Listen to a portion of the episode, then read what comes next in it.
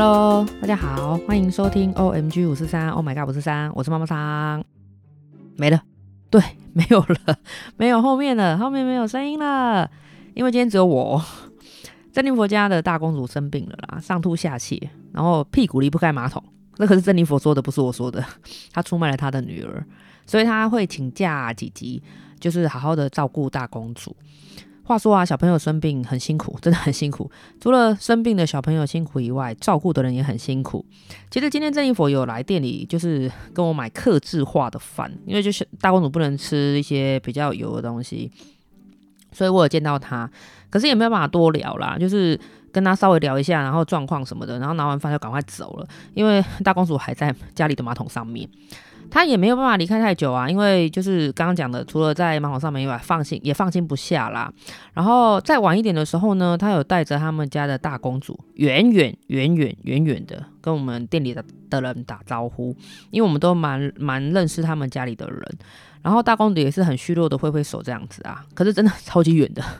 因为医生说，就是不管他是什么样的状况，就已经有上吐下泻的情形的话，其实是有传染力的，所以他就是离得很远啊。然后挥挥手之后呢，他们就要回去医院做那个流感的检查。其实下午已经去过了，然后医生请他们回家先做快筛。那如果不是确诊的话，就是不是 COVID-19 的话，再回医院做那个流感的快筛。我也不知道为什么不能一起做。可是这里有说要先让小朋友回去，就是可能吃点东西，让他有点体力这样子。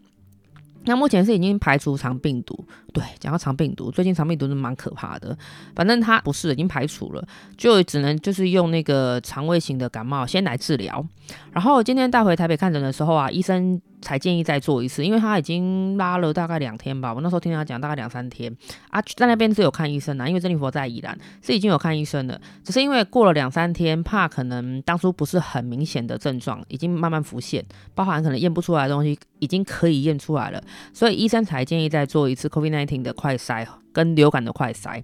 那希望希望我们大公主快快好起来呀，嗯，等等我再来问问结果如何好了，因为我今天也还来不及问他。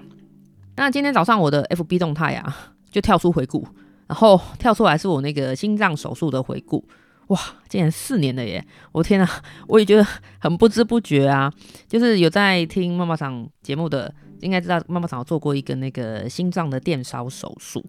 那这个症状其实，嗯，它不是我，呃，应该说是它不是，不是一个很明显发现异常的东西。因为那时候我只是觉得说，怎么心跳突然变这么快？然后我大概发生过三四次，可是间隔都蛮久，大概两三年，所以我我不太觉得它是一个病，就是不太觉得它是一个很严重的状况。那后来反正就是呃因缘际会之下，就是我才知道我的东西叫做阵发性心室上心搏过速啊，反正就是很饶舌啦。它它主要是因为就是心跳突然不正常的，就是。变得很快很快，然后已经超出那个上限，就是已经比运动啊、呃发烧脱水的状况还要严重，然后大概每分钟会跳两百以上哦。我那时候最后一次发作的时候，大概是呃到院的时候，大概是两百四，对，其实还蛮蛮高的。一般一般人一般人就算运动过后，你也不会跳到这么高。然后本身我心脏就是心跳是比较。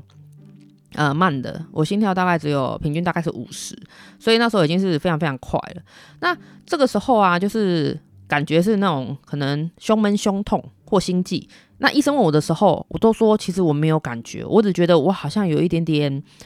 喘，可是不是那种呼吸很急促的喘。我知道我自己在调节我的呼吸，然后我也觉觉得说我的呼吸好像。跟不上脉搏，可是他不是那种那种，就是需要很大口吸气的那种喘。然后那时候医生讲说，还好我都算蛮幸运的，就是我发作的时候，好像刚刚好都有可能找到医疗院所啊，或者是有医生刚好就是医生及时处置。因为这种心搏过速，他发作的时间慢的话，可能呃快的话，可能一个小时到两个小时。可是如果更慢的话，对，应该说快的话一到两个小时，然后慢的话会持续超过二十四小时。那当然，你看看你的心跳、心脏跳这么久，然后又这么快的情况下，它很可能就会导致你的心脏衰竭。对，这是蛮危险的。那至于说为什么会有这个状况呢？是因为，嗯，我就是我我我们这种人的那个心室跟心房中间多了一条传导路径，所以它就有点秀逗，它就造成了一个回路就对了。然后这个路径的话，它就是在我刚刚讲的心房跟心室中间，所以其实没有发作的时候啊，你心电图上面没有办法做任何的判读，因为它就是没有异常的跳动嘛。对，所以它必须要在你发作的时候，然后在心电图上面才能就是看到这种东西。那这个东西的话，就是像呃，它有很多治疗方式啊，其也就是可能像吃药啊，或者是像我我做的电烧，因为它属于心脏病的一种，那它有蛮多方式可以选择来做治疗。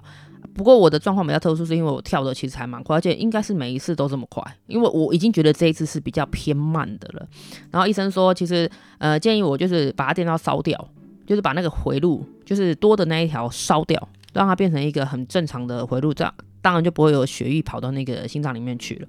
这样的话，就是可能可以一劳永逸啦。可是他有讲啊，就是大概有五趴，就是做过这个心脏电烧手术的病患，还是有一些其他。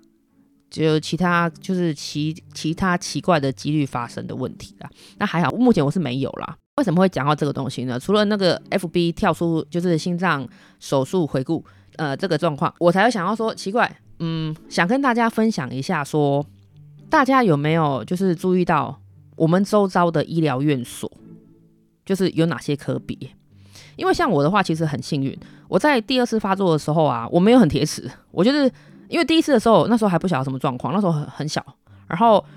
知道自己很喘，然后知道自己就是他那个脉搏已经快到你光是照镜子，你的脖子都可以看到你的那个脉搏在跳动这样子，然后你也知道你的就是你想要测量心跳，你是测不出东西的。像我第二次发作的时候，我就去那个附近的诊所就医，那医生有先让我吃药，因为在诊所里面的机器它也没有办法去量出我的脉搏，因为已经超过那个。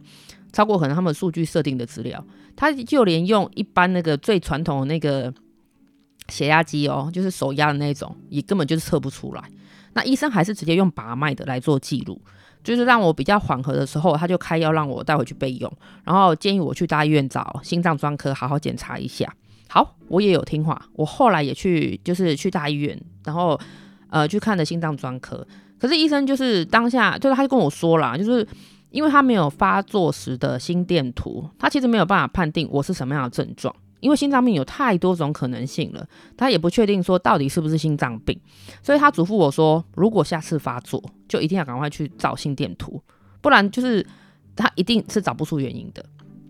所以我在第三次发作的时候，我立马就去了我就近的诊所，然后做了心电图的检查。很刚好，是我的就是诊所医生是心脏专科，所以他大概可以猜出我的症状。而且他也猜中了，因为到后来来看的数那些数据啊什么的，他就知道说，呃，真的是他猜的那个样子，然后就做了后续的转诊，然后安排开刀什么什么的。所以我说想想啊，我是算很幸运的，而且我也很听话，不管是哪个医生说的，我就是都有乖乖听医生的话，然后起码就是重点都有记住。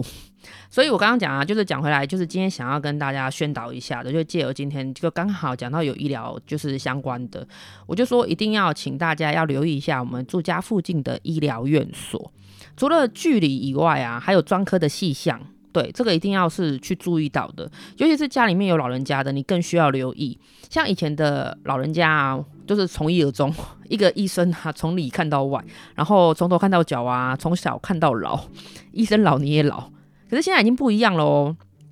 虽然说医生的专业还在，可是病理的确定还是需要就是仪器的辅助，然后数据数据上也是很很重要的东西。它不管是要照片子啦，要抽血啦，要验尿啦，要检验什么什么有的没的，这些都是要看数据的。你看到数据才能够知道后续要怎么医治，然后要到哪间医院，然后要到哪个科别，然后要怎么样去做后续的治疗，这样才能做到就是最最有效，然后也是最快速，对，也不会就是叮当太多时间啊，就是 A 转 B，B 转 C 这样子，所以这样是可以得到最快速的治疗。我就说，像我很听医生的话，我那时候